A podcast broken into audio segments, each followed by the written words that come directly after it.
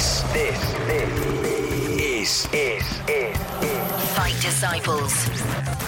We are gathered here today for the Fight Disciples. UFC and boxing talk. Welcome to Fight Disciples on Radio City Talk. It's Tuesday, it's half past six. Means only one thing, ladies and gentlemen. We are talking fight sports. We are talking boxing. Of course, we are. After the weekend that was, I tell you what, if there was any doubters out there, surely those doubters have gone now. Tony Bellew absolutely dismantled David Haye on Saturday night. For anyone that didn't see it, you know, where were you? Hiding under a rock? Of course, everyone's seen it. We've all engaged with it now. If you didn't see it live, I'm sure you've seen the highlights on social media. Uh, we were all over it. Myself and Adam were down there representing Fight Disciples.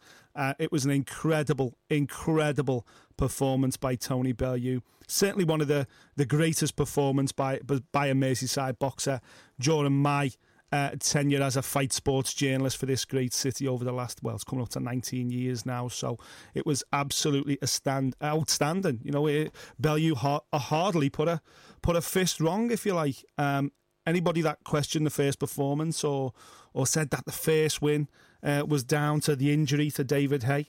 Um, surely that, that's all gone now. Last March, obviously, Haye hit his Achilles, ruptured his Achilles in round six, and and, and dragged himself um, bravely but potentially foolhardily through five rounds before Bellew eventually punched them through the ropes. We had a lot of criticism then. A lot of people were coming out then and saying Tony Bellew isn't all that. Would he have beat a fit David Haye? Would he have beat a David Haye that didn't get an injury? Well, David Haye didn't get injured on Saturday night. He did fight a, a fit and a rejuvenated, and from what David Haye tells us, a, a, a far better David Haye. Yeah, it, the outcome was exactly the same at the O2 Arena. In fact, no, it wasn't. It was far more emphatic. Of course, it was far more emphatic. Tony Bellew dropped him twice in the third round, stopped him in the fifth round. Referee John Foster jumped in to save David Haye from himself. He was finished. He was gone as early as that third round. As soon as they stood in exchange, they stood in the pocket and let hooks go. Bellew landed a massive right, right down the middle, dropped Haye so hard. I was, I was shocked. I was shocked at ringside that Haye managed to get to his feet. But what a performance. He did do. He gets into the fifth round. Eventually, the referee stops it. It was uh, it was sensational stuff, and there was obviously a lot of chatter at ringside on the night and during the live television broadcast and on various radio stations and everything else about what what this does for Tony Bellew's career, what it obviously does for David Haye's career. He's obviously staring down the battle of the retirement, uh, a retirement now. But uh, in terms of Tony Bellew, what does come next? Um, wh- where does his career go from here? How can he achieve more than he's achieved already in his career? British, Commonwealth, European. WBC champion of the world. And you know what? This show tonight, what this show all about is all about tonight is where does that rank Tony Bellew in the in the grand scheme of things in terms of Liverpool boxing history? Has he now overtaken John Conteh? Has he now become Liverpool's greatest ever boxer with that kind of performance? Coming up in part two of the show, I'm delighted to say I've spoke to half a dozen of my nearest and dearest, half a dozen of uh, a mixture of boxing historians, boxing writers, journalists, uh, active fighters, friends of Tony Bellew's, you name it. They're all coming up in part two of the show, and they're going to tell us why. Uh, where they rank Tony Bellew in terms of being Merseyside's greatest boxer. Uh, and then, obviously, part three of the show, got a little exclusive for you as well. Got an exclusive chat uh, that we did with Tony Bellew yesterday morning. It was the, the morning after the day before. Uh, he's playing, sitting at home playing Lego with the kids, but he tells us all about how he feels now in the aftermath of the David Haye fight, and of course, what does come next, if anything comes next, in terms of the incredible career of the bomber.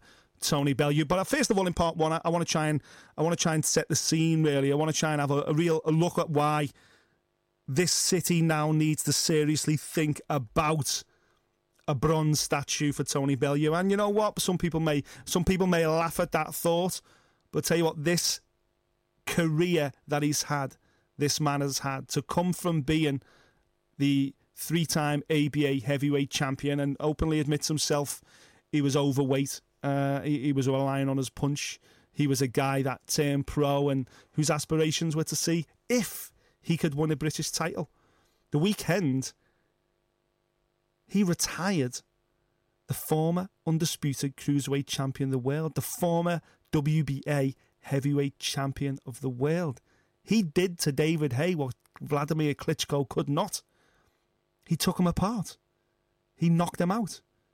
Tremendous, tremendous performance. Where he goes from here, we don't know. Hopefully, he's going to have some time with his family. He's got some grieving to do from last year. Tony bell Bellew, if anyone deserves a break, it's this guy. He deserves a break. He needs to go and have spend some time with Rachel and the boys. And, and as I say, he's coming up in part three of the show. We'll hear more from him then. But right here, right now, listen. Let's get down to brass tacks, ladies and gentlemen. Let's get down to the fact of Merseyside's greatest Hall of Fame. And uh, like any Hall of Fame, like any listings of the top 10 or the top three or whatever it is, it's all, it's all subjective and it's all down to the person who put the list together. Well, I put this list together. This is my list. So I'm allowed to do whatever I like. And whether this is some kind of order or not, I don't know, but it, it is my, for what it's worth, it is mine. I, have been covering fight sport across this great city for, as I say, almost two decades now. And here's my list of the top 10 Liverpool boxers of all time. In 10th place, Ike Bradley fought for the world title in 1911 in Liverpool at Pudsey Street, the, the, the original Liverpool Stadium at Pudsey Street.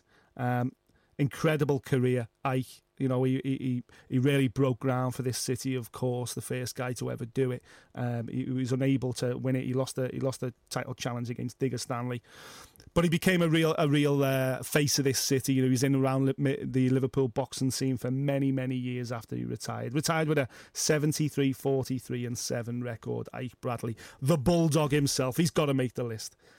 In nine, I've got Derry Matthews. Now, of course, I'm, I'm swayed. He's a, he's a friend of mine, Derry, and I'm, I'm delighted to say I covered him all the way from winning his first schoolboy title to winning a version of the world title and, and beyond. But more more than anything, Derry's in here, obviously the former British Commonwealth WBU world champion, interim WBA champion, fought for the real version of the IBO, real version of the WBO world titles as well. Uh, but fought in five weight divisions from bantamweight up to light welterweight and one of the most incredible roller coaster careers you could imagine. Came back from three consecutive knockouts to go on and fight for two versions of the world title. And let's not forget, had one of the biggest followings this city has ever seen. In eight, I've got Andy Holligan, the former British and European champion. Stopped on his feet in five against Julio Cesar Chavez in his only world title shot. But Andy was a phenomenal fighter, unbelievable. And, and again, another one with a massive following. And you know what? If he faces anybody else for a world title other than the great Chavez, who knows what may have happened. In seven, Shea Neary, the Shamrock Express, WBU light welterweight champion and an absolute fixture on ITV screens during the 90s. Imagine how big Neary could have been if we'd have had Liverpool Stadium then. Uh, during his during his title reign, you know, he was on ITV pretty much every month, and yet he was more more often than not fighting overseas, fighting away from this city. What a support, what a fan base he could have generated if we'd had the arena. Of course, the most famous of win of his career against Andy Holligan in the Knock in the Park at Stanley Park. Phenomenal night of action that was. Goes down to Liverpool folklore. Uh, ultimately loses his world title, his version of the world title to Micky Ward in 1999, which was subsequently uh, the the ending of the the great movie The Fighter. Um, so what a career obviously Shea had. In next place, I've got sixth, Ernie Roderick. Uh, in British welterweight champion for almost a decade. He also held the middleweight championship, uh, lost his only world title fight against Henry Armstrong in 1939, but went the full 15 round distance. Roderick ended his career with 112, 24, and 4 professional record. Phenomenal. One of the greatest stylists this city has ever produced. Next up, Alan Rudkin. A man, a champion, a hero, very close to my heart. I was very fortunate enough to spend a lot of hours with Alan, uh, sipping a pint and chatting about his fighting days when I was uh, still boxing reporter for the Liverpool Echo. Uh, it was an absolute pleasure to be in his company. Uh, he actually fought for three versions of the world title, but came up against three of the very best of his era, fighting Harada, fighting Harada in Japan, Lionel Rose in Australia, and the great Ruben Olivares in Los Angeles. Former British, Commonwealth, and European champion, Rudkin was a star in the early 70s. So much so, he was even on This Is Your Life. He remember he, he, he told me one time with uh, which came with a special mention from Bill Shankly and the team. Absolutely a part of the great uh, movement out of this city in the late 60s, early 70s. Next up, I've got Paul Hodgkinson, Hocko, British, Commonwealth, uh, British, European, and WBC featherweight champion of the world. An absolute buzzsaw of a fighter. Again, another one like Neary. If this city only had a big enough venue at the time, he could have been absolutely phenomenal because his his style lent itself so well to a big fan base. But unfortunately, he had to fight on the road so often. WBC featherweight champion of the world. Retired at 28 as well after losing to Steve Collins. Incredible. What could have been had we had the, the venue to cater for him. Next up, Nel Tarleton, another flashback fighter, but an absolute sensational stylist. British featherweight title three times. Three times he held the British featherweight title uh, between 1931 and 1947. Uh, retired undefeated as champion in 47 as well, at the age of 41 years of age. And he did it all he did it all with just one long, unbelievable boxer. You know, a true boxer as well, like to uh, hit and not be hit and returned. Fought for the world title two times. Back when the world title, ladies and gentlemen, there was only one world title. Uh, he lost to Freddie Miller um, in two world title bids. Incredible. Nel Tarleton always goes down as one of the greatest. In next place, and I'm down to the final two now, you may have worked out. I've got Conteh. I've got John Conteh, the WBC light heavyweight champion, 1974 to 1977. Never lost his belt in the ring, lost his belt out of it due to uh, promotional and managerial problems. Um, he actually came back. Matthew Saad Muhammad um, very controversially won their fight when there was all kinds of uh, con- talk being going about a cut that Muhammad had, suffered in the fight.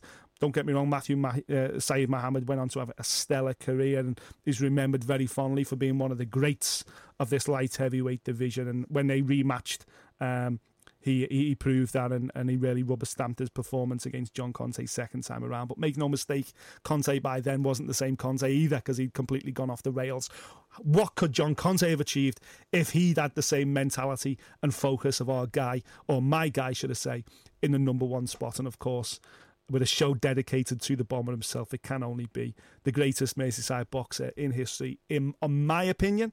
Tony Bomber Bellew solidified that at the weekend with a legacy defining performance against David Haye absolutely incredible career. Um, you know, he probably got himself a little bit too light when he first turned pro, moving down to light heavyweight. Yet he still goes and challenges for the two versions of the world title. It was when he moved up to cruiserweight. That's when we seen the old bomber return, the old guy who, who'd, who'd knocked everybody out in the ABA championships for three consecutive years. That's when we had that moment. That's when we got to Goodison Park when he beat Makabu, when he climbed off the floor to beat Makabu, the number one guy in the world with a 90 odd percent knockout ratio.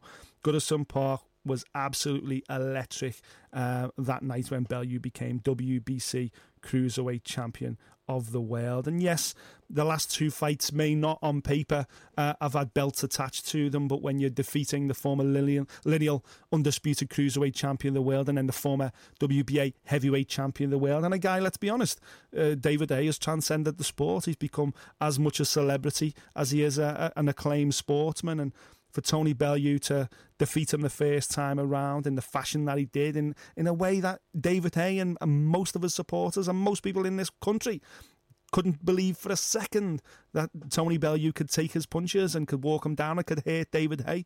Well, he didn't just hurt him, he finished him. He finished him in the 11th round. But controversy reigned. Controversy in terms of David Haye suffering an Achilles injury. That's why we got the rematch this past weekend.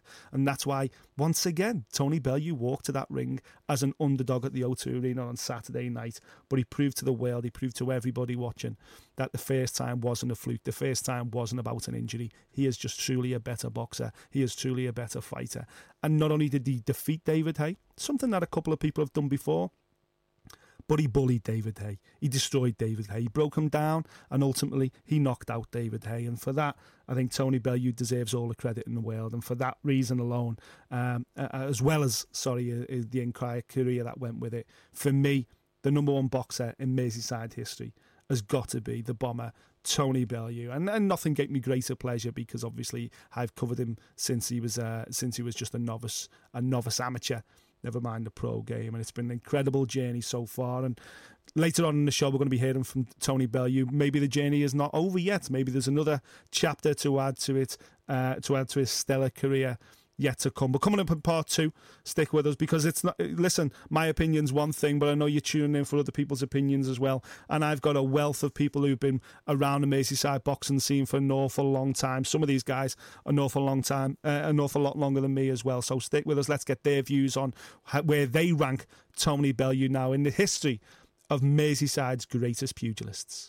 You're listening to the Fight Disciples podcast. Welcome back to Fight Disciples on Radio City Talk. Coming up in this part of the show, listen, you've heard my opinion. I've put Tony Bellew right up there. I've put him as the number one spot. I'm campaigning now for a bronze statue. So let's speak to Derry Matthews as well. Derry, the performance at the weekend. Is Tony Bellew the greatest Liverpool boxer of all time? He's got to be it. Uh, you know, the man's a genius, if you ask me a genius at, at light heavy, a genius at cruiserweight, and a genius at heavyweight. So, you know, he's, he's a special, special, he's a one of a kind, um, and he's got an attitude what's, world class as well, and he's a great person, so it makes him better. Um, and as a friend, and you know, and a boxing fan as well as a, as a boxer, well, an ex-boxer, you know, there's no one better than them for me. Um, I know you've had the John Contehs and the Paul Hodgkinson, but they weren't in my era. But you know what what Bomber has done, you know, it's going to be hard to, to top. And, you know, he's a credit to the sport and he's a, he's a credit to our city. His performance on, on Saturday night, uh, I think when you certainly when you look back at it a second time, like I did on on uh, on Sunday afternoon, um, it's just his footwork is outstanding, his shot selection, and you know even when he's even when he's up close, Derry, and he's swinging them hooks and he's trading on the inside, he, he's looking after himself. You know he throws a shot, but he's protecting his chin at the same time. I've watched him Nick about five times, um, and he bullied David Haye. He bullied him. He bullied him anyway. Um, and and I've watched gloves are off, and the, the shots he was throwing in, in gloves are off, and the, the, the stuff I've seen him doing with Coldwell, it worked. Yeah. You know, he, he, he, he's done everything, and you know, he. But I know, okay, people David Haye, you know, weren't at his best, but take nothing away from Tony. He might have been at his best. Tony might have just been a better fighter. Yeah. Um, and Bomber will explain himself that David Haye's a top world class level fighter, but he can't beat Bomber. And styles make fights, and Bomber's, you know, got the style to beat David Haye every day of the week for me. Absolutely. What do you think comes next for for Tony Bellew? Do you think we will see him box again? Does he need to box again? He doesn't need to. He's going to leave a legacy.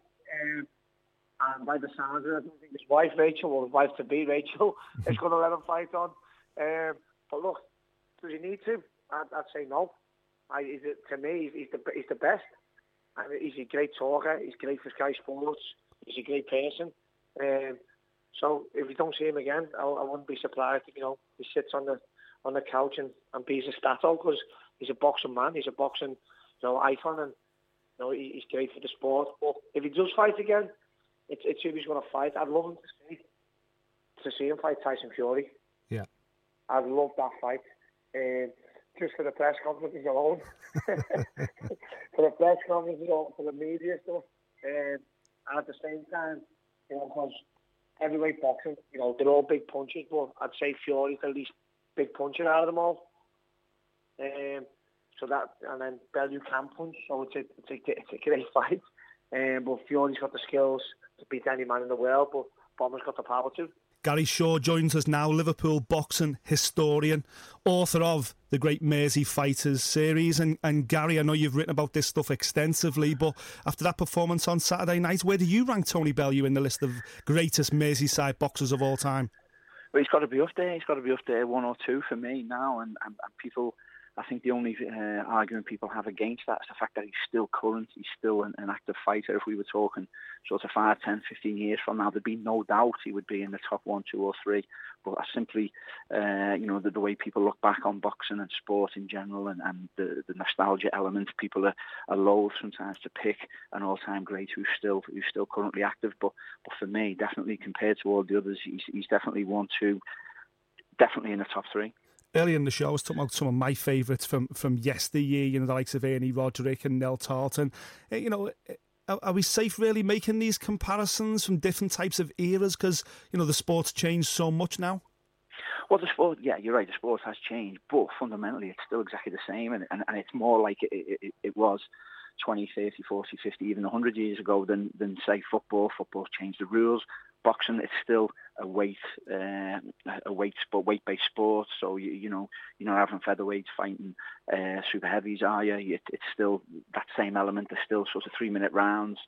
Uh, there's still judges. There's still a referee. So in, in that sense, it's still more like uh, boxing used to be. So I, I think comparisons can be made. Um, certainly uh, across the across the eras, if you like. So so definitely, I think it's more than any other sport. You can you know as well as say running. You know, you 100 meters. You're not gonna you can't change time. Nine seconds is faster than 10 seconds. Yeah. And I think boxing in that in that sense is still still exactly the same. So I think the comparisons are legitimate. Do you think in, in, it'll be like in 10 years' time, we'll probably look back on Tony Bellew's career and, and maybe appreciated that little bit more, just what he has achieved? Definitely, and I, and I think it's important what he does next. You know, you, you don't want to, you know, David Haye's, uh, David Hayes. When you look back on him now in five, ten years' time, people will say, well, yeah, that was he, he was a great boxer, but they're going to remember these losses, aren't they? So, uh, and boxing's like that. Whereas if you look at um, Tony, it's what he does next. Uh, you know, what, what do you think he's got left? Two, maybe three fights at most. If he if he can win them, win most of them, then he's definitely go, going to go down as an all-time great. I mean, you know, everyone says Conteh is a big name, John Conteh, and uh, looks back at him. That's over 40 years ago now, and I think he compares favourably with him. Look what Tony's look what Tony's won. He's won uh, British, he's won Commonwealth, he's won European, he's fought the biggest names at that time. He's fought a heavyweight, okay, albeit he was past his best. He's ended up beating beating him decisively over in, over two fights. Uh, and I think he's if if Conteh is is your number one, then then Tony I think has got to be your number two, if not one, because of what he's won. Look at his record and the, and the people who he's fought. Big David Price was ringside on Saturday night working for Sky Sports, and let me tell you, there was no bigger smile in the house. Big David, did you was that the performance of Merseyside's greatest ever boxer? In my opinion, yes. Uh, Nick, you know, he would he he deny that he's Liverpool's greatest boxer, Bellew, because he's modest. Um, he's overly modest, to be honest. You know, he's always playing himself down as as the fat kid, or you know, such you know, everyone's got more talent than him. He just works hard. But I think I think people are starting to realise now how good a boxer he is, how good a you know boxing brain he's got, how technically good he is. So, but but out of respect more than anything as well for for um, his previous you know, counterparts who've come from Liverpool. Your your, um, your Paul Hodgsons, your John Contehs, yeah. you know the, the world champions from from yesteryear when the stadium was going in the in the well, no, the 30s, 40s, 50s when it was in its prime. You know, out of respect for them, he'd say he'd say otherwise. But I think I think what's important sometimes is to recognise success and greatness when when it's actually there in all sports. You know, and boxing's boxing's one of the worst for them for for saying, oh, uh, you know, would Mike Tyson have beaten Anthony Joshua or would Muhammad Ali have beaten Mike Tyson all from different eras? But I think I think we're, we're, we'd be right to recognise, in my opinion, uh, Bellew is the best boxers who have come from the city. No doubt about it you probably know him better than most. You, you've trained alongside him for, for many years. You've been friends with him for many years. Uh, watching this journey along the way, do you think it's always been there, or is Bellew just is he just an advertisement for good old fashioned hard work? No, it's it, look, he's he's a student of the game. He, I remember when we first started going on the England squads together. He was bang into the pro scene then, whereas I went. I, I, I was only interested in amateur boxing because I was an amateur boxer. Aside from the big, big fights that were going in the professional game, but he used to study. He'd know the pro game inside out, even when he was like a, a 19 year old um, amateur. He'd know inside out, and he, he'd he'd always have uh, the videos of the fighters. He'd send off and get the tapes of your of your Felix Trinidad's fighters who you didn't really get to see in the UK on the TV at that time. There was no YouTube then. There was no, there weren't even DVDs. I don't think at that time they might have just come out. So he'd, he'd send off for the tapes and he'd, he'd study and watch them. And any time he used to go down to his house up in um, in Old Swan when he lived up in Old Swan, mm-hmm. he'd always have he'd always have boxing on the telly. Um, that's what I can remember. So he's been a student of the game, and since then, so it's always been there. This this brain, this this um, boxing brain, and the ability. It's just that uh, I don't know. I think um, I think obviously when he turned pro, he, he fought he fought at a weight which weren't optimum for him but he still went and fought for a world title and made himself mandatory for. So you know, he didn't do too badly, but it was always his natural weight at cruiserweight. It was one of them with value. As soon as he was going to move up to cruiserweight, you just knew things would big, big things were going to start happening with him. And you know, to to be fair, him and, him and Dave Coldwell work really, really well together. Um, you know, they've got a they've got a great thing going on. So a lot a lot of different factors have come into play for him, but it's just. Um, it just seems to be taking off even more in his mid thirties, and the way the way he's boxing, I think he could go on for, for, for many more years to come if he, if he decided to. Yeah. David Prentice, sports editor of the Liverpool Echo. Dave, this city's seen some wonderful pugilists over the last hundred years or so, but you know, did Saturday night was that the coronation of the best ever? It's um, it's a really really tough one to call that. I mean obviously people have their own opinions, and uh, you know the old timers will certainly you know sort of mount a convincing argument for the likes of Nel Tarleton, you know, Ernie Roderick. Yeah. Unfortunately, I'm not old enough to remember those guys, uh, but I, I, am old enough to just about remember uh, the guy that I think Tony looks up to and considers one of the all-time greats, and uh, that John Conteh. And um, it, it's close nowadays. I mean, the thing that really surprised me actually looking at the uh, the records, uh, you know, was David Haye and Tony went into the ring on Saturday night, and you forget Tony's ever only ever lost twice in his career, and each time it was when he was ridiculously boiling his body down to bloody light heavyweight. You know, mm-hmm. which uh, I mean, how he ever did that, I've no idea. Uh, and one of those, you know, the Nathan Cleverly was, uh, you know, was controversial. I was in the arena that night, and you know, it was uh, it was a lot closer than maybe the judges thought. So, you know, everything he's done since then uh, has raised eyebrows. Um, whether he's the best, it, it, it's a tough one because Conteh for me was something so, so special. Um, you know, he was a stylist as well as a, a puncher. Um, and that was in the days when, of course, there were only two, you know, world titles up for grabs and um, you know, so he won it and defended it several times. And he was probably robbed when he boxed uh, Matthew Saad Muhammad the, uh, the first, the first time. And Saad Muhammad was something yeah. else, yeah, when they used all that dodgy stuff on his eyes to uh, to seal the uh, you know to seal the cuts up. But Tony's getting very very close now. Yeah. I mean, one thing, one thing Bellew had that yeah. Conteh didn't have though was yeah. was Goodison Park, wasn't it? Was that amazing moment? Obviously, I know Conteh came back and, and defended the belt at Liverpool yeah. Stadium against Len Hutchins. Yeah. But it wasn't a stadium. It was an event. It wasn't a Maybank holiday. It wasn't that moment where you thought, "Wow, every dream's come true," and it's happened here in his hometown for me, that was the most memorable boxing occasion that Merseyside has ever staged. I mean, uh, prior to that, it was the Nark in the Park, Holligan and Neary, which was something else. But this was, you know, it took it uh, significantly beyond that everything just came together that night. I mean, the uh, the, the, weather. I mean, it was absolutely glorious night. Uh, but you know, the, the manner in which he did it as well. You know, so having been you know so knocked over, you know, so early on in the fight, and to get back up and you know win it. I remember actually turning. To, I think I sat next to uh, one of my colleagues, Greg O'Keeffe, and uh, and just saying to him, said, "Look, stay with us, stay with this moment because this is special."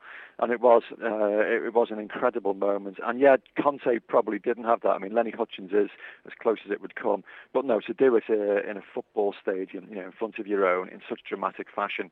Uh, it was, and you know, Tony says himself that was the high spot of his career, and anything he does subsequent, you know, will always pale into insignificance compared to that. And I agree with him on that. But he does keep pushing, you know, barriers back and back and back. I mean, to beat David Haye the first time was a major shock.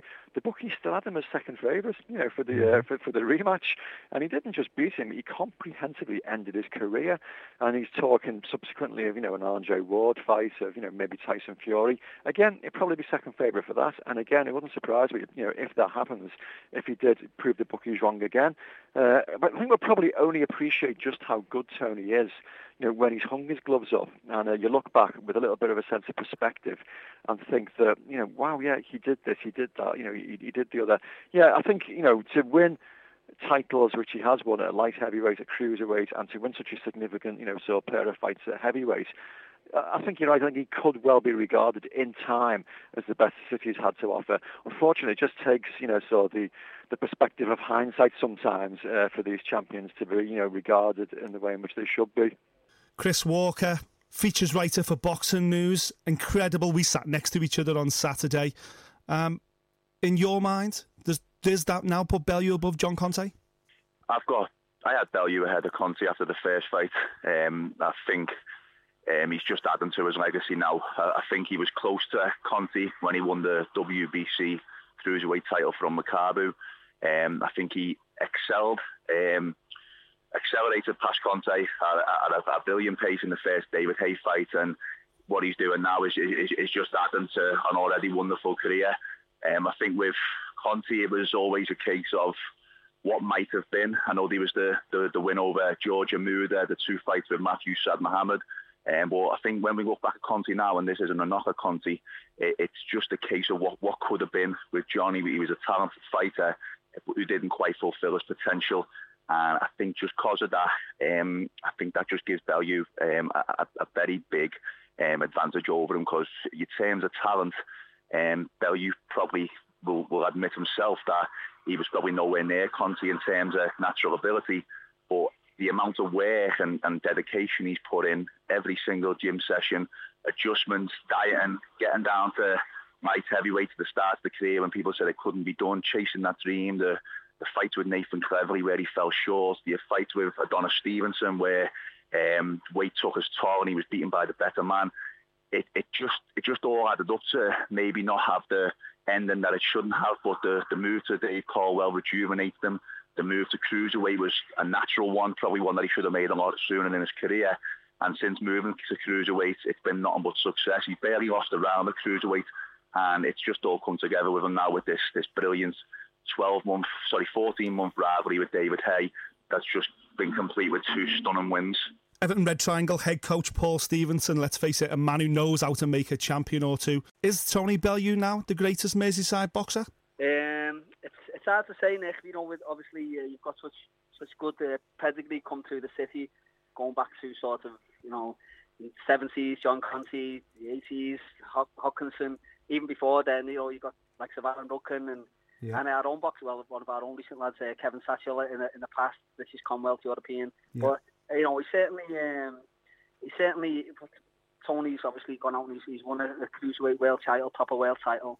So, you know, he's certainly got a, uh, he's certainly got a claim to it, hasn't he? I'd say to to be considered up there with those with those good fighters. I think um, obviously you've got the lads of lads who didn't become champions like sort of Alan Rudkin, but look who they had to fight to to, to try and win a title, like of Ruben Olivares, absolute you'll destroy a wrecking machine. So, yeah. you know, um, but what a, a great character in he and for the game and uh, Tony Bellew and. And it was a great result he did on the, uh, there on Saturday night, wasn't it? From a coaching perspective, on Saturday night, was was that a was that? Would you describe that performance as, as faultless from Tony Bellew? Yeah, I mean to be honest, it was, wasn't it? Because he didn't uh, he didn't put a foot wrong really. He knew uh, that Haye would be dangerous early, which he, which he was, and Haye's best chance to come out and have a go.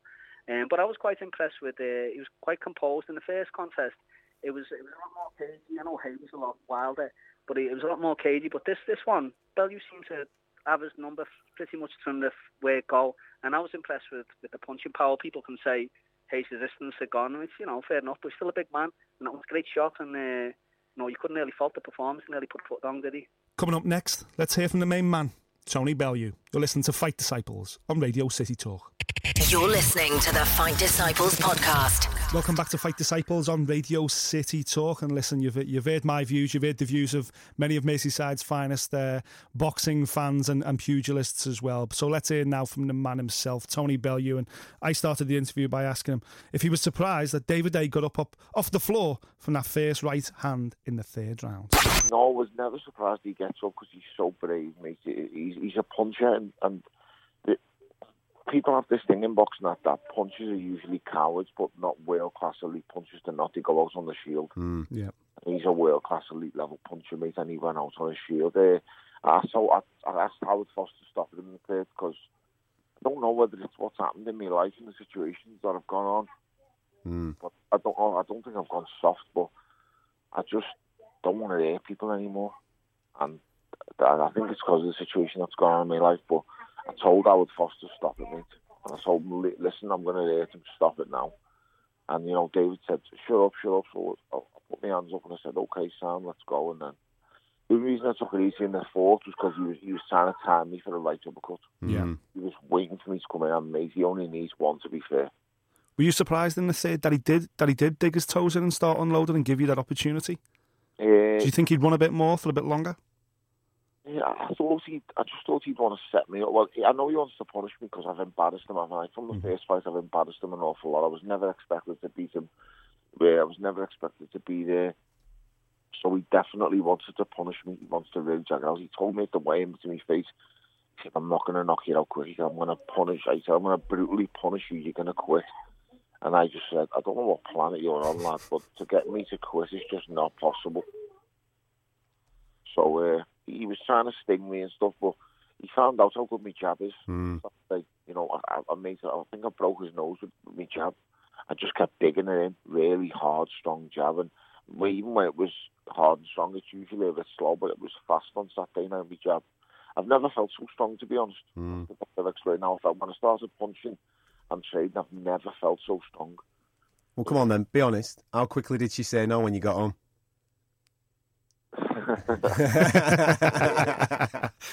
No, she just said that's it now. And I told her, listen, we've got to take time first. Can't just come out and say that's it when you're over at half one. half two, I'm saying that's it. Uh, no, we've got to we've got to think about it, mate. Yeah, it's not just a decision I can I can just make it at, at an instant. Of course. Listen, you got more. You got more important things to do now, mate. You got to go and pick flowers. You got to go and choose your car and all that type of stuff. Sunshine. You got a couple of months now. You're going to be. That's it. You now, son. You're going to be whipped. Mate, she's done all that, and, and when we're in a castle, we're not even in it. There's no cars needed. uh, so it's just, I, ju- I can't make a decision like that because I've been doing this for 20 years, Of course. and I just don't want to. I don't want to, to be honest. I don't want to stop. At the moment, you're performing better than ever. You're getting better.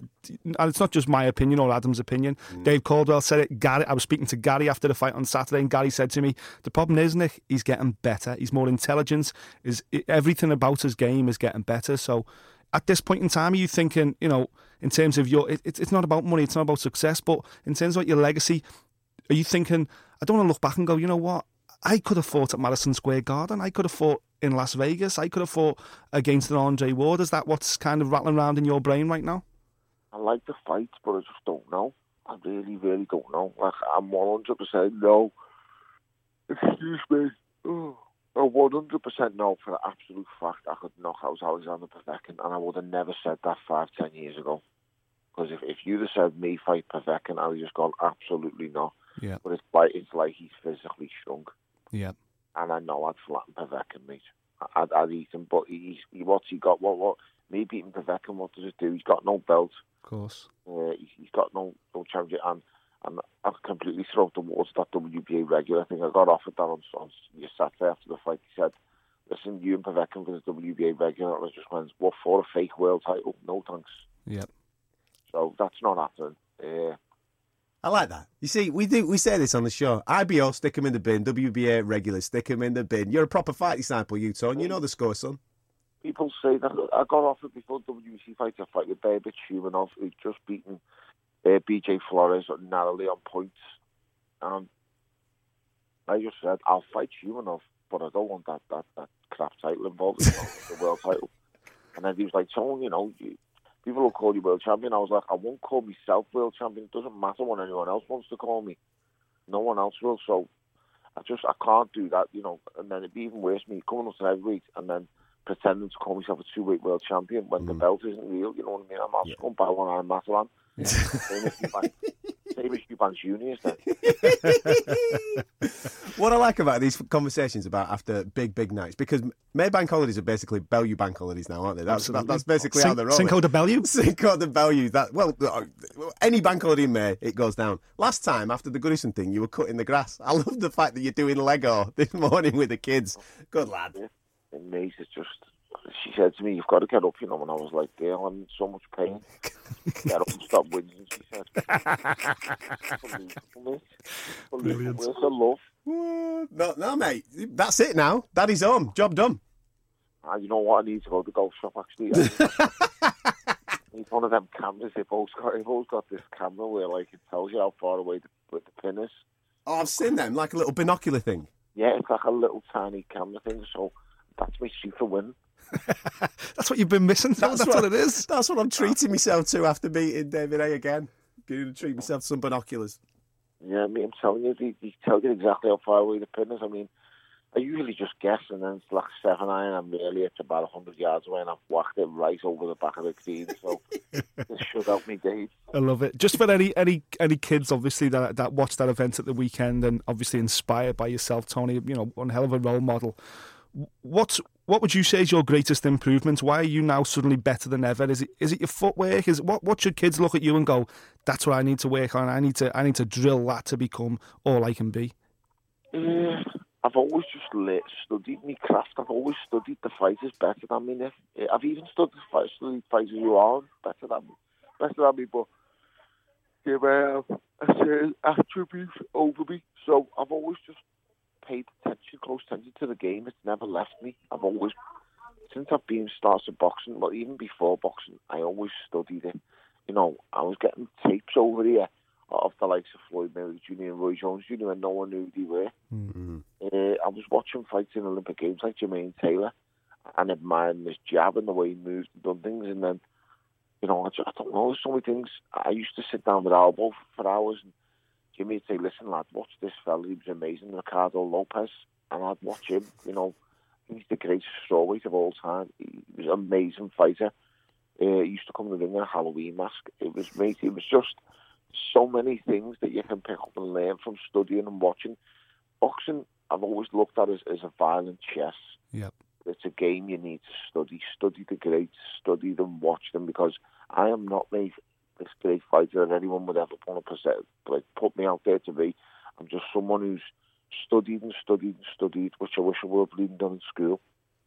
And then I'm someone who's who's dedicated himself. Mate, I've gave this this whole sport my life. I've given it 20 years, and I don't know where I'm to go from it or what I'm to do, but I know it's, it's run my whole life. Like people go on, Tony Bellew's a great dad, and he's a great mate. I'm not. I'm not the best father. I'm not the best boyfriend, whatever you want to call it, because I've literally given my whole life to boxing. Boxing has come first. It's took over. It's taken times away from my children. I've missed. The, I missed my son's first birthday. Yeah. Hmm. I mean, the youngest little boy sort of wasn't here because I was too busy to be in selfish fighting in Canada for trying to win a world title.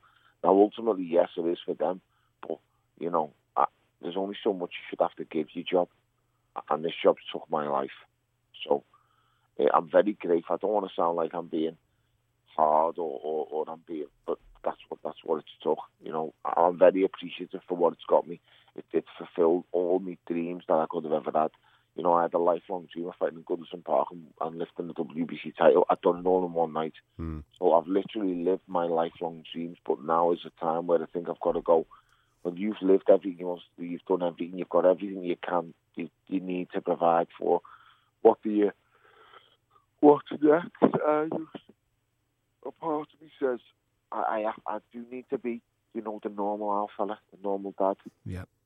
and and you know be the dad that can be after school or you know as as much as he can or deal with day to day problems because I don't I, I haven't dealt with day to day problems in this house really because I can't because I'm always away or my mind's always on someone wanting to punch me bleeding head in so a little bit of time away from that might help it might change me way of thinking and then also make the last eight months of my life have been the worst of my whole life so Yeah.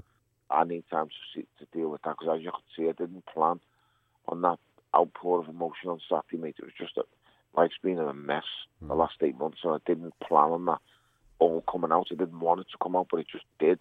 Yeah. I don't know why. Because it's overflowing. But it just means now you can go away with Rachel and the boys and, and as a family. And you know what? Like a normal human being, you can grieve properly. Yeah, mate, I'd like to think so because it happened last time in the August, and I was getting ready for the fight in the December, Yeah. and I just didn't. You went and hid in the gym probably. Yeah, just you know what, mate, it was horrible. And the May Coldwell come up here to Liverpool and train me. I hired the gym here uh, for, for for two and a half months, three months, and he come down here every other day and train me. So it was uh, it was just hard. It was really, really hard. Him staying here Monday, Tuesday, Thursday, Friday was hard, but, but what do you do? You know what I mean? You just try and make the best of it. And then he pulled out the fight in the December. We went away for the Christmas, and you know that was it. Didn't fit right, and I just got ready for this. And although I tried to get my head on it, it was hard because although she's still upset, I can't be dealing with that at the time that I've got to deal with it because I've got a fight on my hands in May. And it was like I'm there for her, but I'm not there for myself, if you know what I mean. Of course. Just go alone and you're just on your own. When you go to the hotel in Rotherham, I'm just alone. And, and, and nights and, and you cry yourself to sleep, you just go on and on. But what can you do? You just get on with things and then hope the result goes your way. Hope you're in the right frame of mind. One, the only thing I could say is in the last eight months, the only time I've really felt like me is when I was punching in the ring, mate. Hmm. That's the only time I felt like I'm I'm I'm doing something. You felt at home. You feel at home. Yeah, it's natural. The only time is in the last eight months I've felt like I wouldn't say happy because I'm never happy getting punched in the face, but that's the only time I felt the right way. Like, when I was sparring, I was really good. I don't want to sound cocky, but I could have rendered every single sparring partner unconscious in this in this camp. It's the only camp where I've like that, and I didn't. I let them. I just I just let them off the hook. I was paying them enough, and I just deal with them. But I was harsh with them on certain days. Uh, just doing my job, but ultimately, mate, I, I felt great physically in camp. I was really good. Uh, I haven't told any of the other journalists or nothing, but I'll tell you, with two and a half weeks to go, uh, I tore my intercostal muscle, so that's similar to like cracking your rib. Mm. Yeah. And that's why I was in Murrayfield Hospital. Derek Chisora blew the gaff up live on Sky Sports when I because he was he was in the I was doing twelve rounds two weeks ago, go, Mm. and uh, and Chisora was in next, and in the fourth round of the twelve round spar, that happened, and it was a bad injury. Uh, I had to go to Murrayfield hyperbaric unit. I was there. That goes in the other wardrobe. I was in there for for, for the twelve days, and wasn't nice, mate. I was in a lot of pain, but they helped me get it right, and. Happy days, mate. It all worked out. And I, as you know, I, I don't pull out of fights. Of course. No what, I fight. And there would have been no excuse. If you would have hit me to the body uh, with a big shot, it would have hurt. But, but you, that's what the gum shield's for. Like that. Did you have a Did you have to have a cortisone for that? So, did you have to have a No, painkiller? mate. No, I didn't have a cortisone. Uh, Nigel at, at, at Penny Lane Clinic, uh, part of that great team that your mum and dad are part of. They see me, I got it scanned, and I had quite a bit of fluid around it. But it happens, you know what I mean? It's Yeah. part and parcel of boxing. The rib weren't broke; it was just the intercostal muscle was damaged. So uh, it was, uh, made. it was so painful. I mean, sneezing really, really hurts. Coughing really, really hurts. Wow. Listen, man. Let alone it. Here, sti is, is she there? You on speaker. Stick. So, yeah, All right. B- b- Ask Rach, ask, ask Rach to come a little bit closer, right? Rachel, come Ra- over here. Uh, The boys are the one there. No, come on, no. Hi, Rach. Okay. Are, are you there? You okay? Very well, thank you. Very well. We only want to have a quick word with you just to say that, listen, we know this is a family decision and, we, and there's no need to make it any time now. But we want to go to Vegas. Come on. we want to go to Madison Square Garden or Vegas. We want to, listen, he, he was incredible. I'm sure you've seen it by now anyway, Rach, but uh, he's just getting better and that's the problem, isn't it? That's why this decision isn't so easy. No, listen, Nick, let's have it right. Come on, son. Good girl. This is the truth now, look. Yes, this is the truth. Just because of, he's getting better, you know, it, it can always be, you know, all right, he's getting better. But when do you stop? Do you know what I mean? Mm. Yeah. Listen, happy wife, happy life, Tone. You know how this works, mate. Come on, son. Listen, Ledge, thanks for taking the call, man. Enjoy your family day and enjoy a little bit of time off, pal. Thank you very much, boys. Take care, my mate. All the best. Thanks again. Ta-ra, mate. You've been listening to Fight Disciples on Radio City Talk. Catch us next week for loads of news on UFC Liverpool, which comes to town on May 27th. That's it. We're going to switch to mixed martial arts next Tuesday night. Please come and join us. And in the meantime, you can list us up online on social media at Fight Disciples or at fightdisciples.com. Thank you for listening. If you like what you heard, subscribe via iTunes.